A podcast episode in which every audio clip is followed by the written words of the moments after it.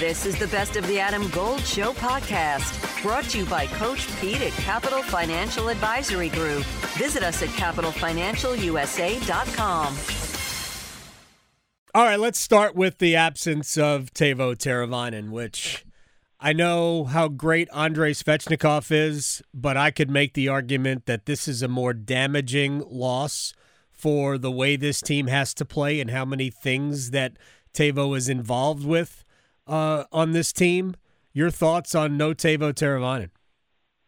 Uh, well, my thoughts are I'm, I'm still big picture, but before just moving fully into tonight's game, uh, I, I really think that the league should AG um, uh, make a shift from not necessarily focusing on when you have slashes that are on the stick, even if the stick breaks, maybe let some of those go and anything on the hands because it's a player safety issue that you start to police that that much more. Um, so that's a big extraction for me, but that's in the rearview mirror. Um, without Teuvo Teravainen in particular, um, you know, yes, defensive areas at five on five. He's had trouble getting going, you know, in the regular season and so far in the postseason offensively. But one would think after the major narratives uh, after game two, coming into game three, the Islanders being in their building, that you're gonna you're gonna spend some time killing penalties tonight, and not having Teuvo Teravainen killing penalties, I think, is a significant loss, and therefore a big box to check. Yeah, again, he play he played very well in game one. He was playing well. I thought that line was effective, even though they did not generate great scoring chances. I thought they were good again and just knowing his 200 foot game, the penalty kill, what ultimately he will mean to their power play when they finally do get it cranked up.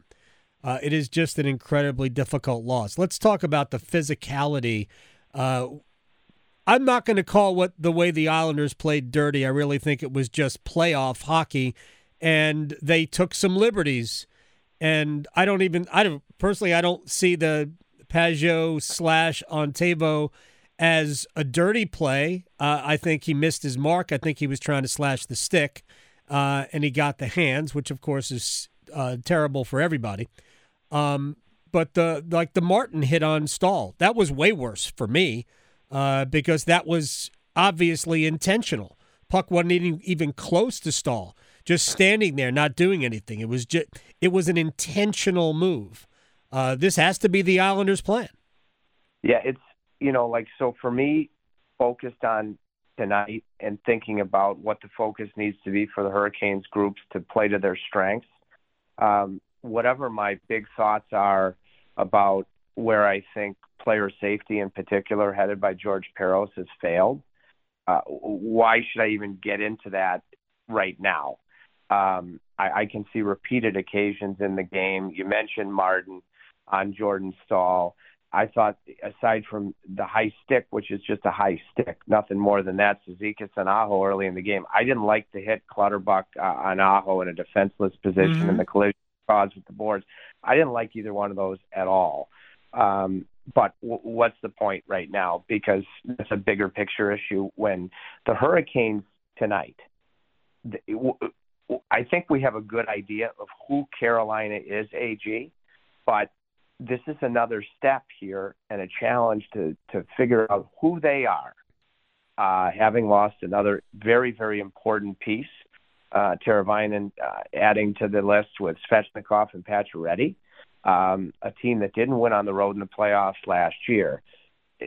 They cannot at all, and they did a good job of it, really good job of it in game two. They cannot be goaded at all into any of the uh, any of the silliness uh, that the, the, the Islanders implemented at different points, and you mentioned in Game Two. Now, with regards to the Islanders, I actually thought the Islanders had a very good start to that hockey game. Raanta was really good. Mm-hmm. They were getting through the zone much cleaner. And then Matt Martin and company, I thought they came off their game. I mean, I know what their game plan is, and within the framework of the rules, you know, quite candidly, if I was playing against Carolina, I'd probably have the exact same game plan. Um, but I thought they came off of what had been a good start and perhaps they recovered at different points in the game, but I thought it became a detriment. So when I look at this game tonight, I, I think both teams have to ask themselves, who are we?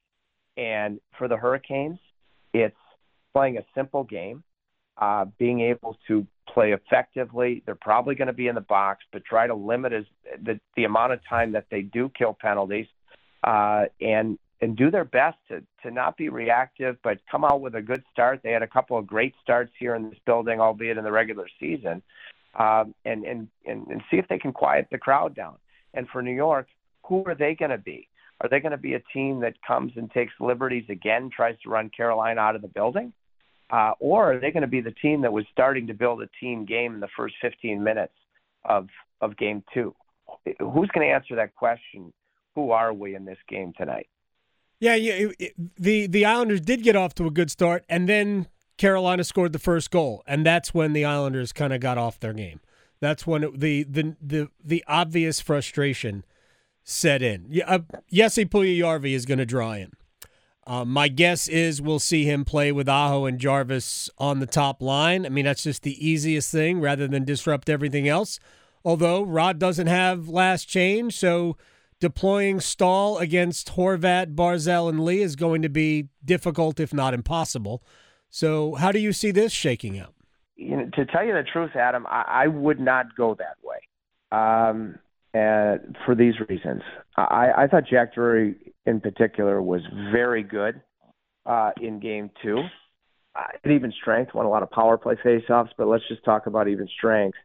Adam Gold here with my man, Coach Pete D'Arruda, Capital Financial Advisory Group. Are most of your clients hands on, or they just give you their money and let it work for them? About 90% give the money, and then we meet every year and, and go through status reports, sure. have a financial pit stop, making sure everything's fine. It is like a puzzle, Adam, but for the next 10 of you, we'll solve your own retirement puzzle at no cost or obligation. Call and claim your comprehensive review with Coach Pete and the team, 888-843-0013, or text ADAM to 600-700. Adam Gold is a paid spokesman. Investment advisory services offered by Capital Financial Advisory Group, a North Carolina registered investment advisor.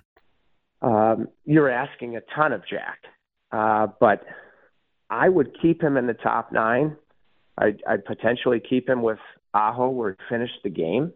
Um, and the reason I say that is because, you know, there was a late regular season game, and you and I spoke about it uh, in, in commendable fashion to Rod when he put Seth Jarvis, who was really struggling, uh, and took the pressure off of him, moving him down with mm-hmm. uh, Stastny and Stepan, and and he reacted very well to that. He's once again, I think, trying to rebuild his confidence, but I would put Puljujarvi on that fourth line, and I, you know, what you're going to get out of him is up to him. But I think that's less of a pressurized situation, and with again the big loss to Ter- Teuvo Teravainen, you're going to need guys to uh, to emerge and do more than you counted on them to do.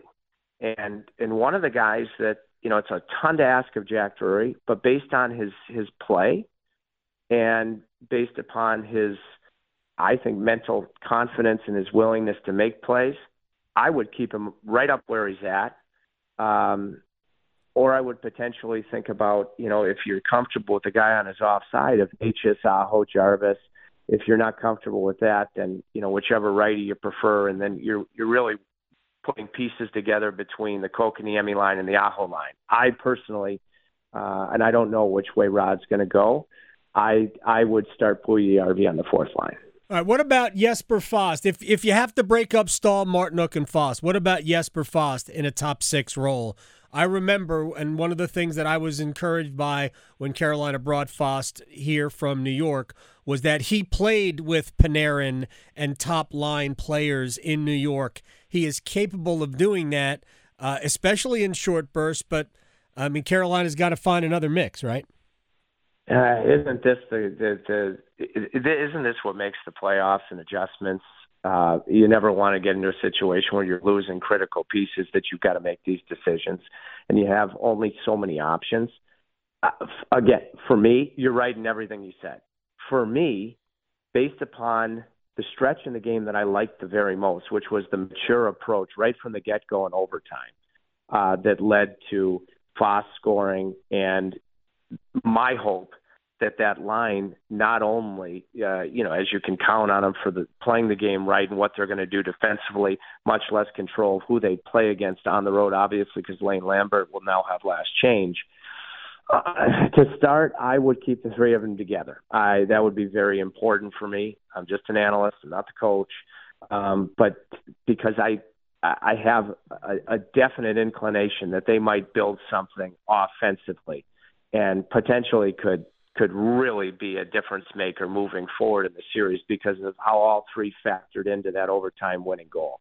Um, if if things aren't going well, or if you need a tweak, if you need uh, to energize the group, uh, give it a different look on the road as the game wears along, you definitely have that versatility uh, with both Jesper Fast and Jordan Martinook right. uh, with regards to moving them around.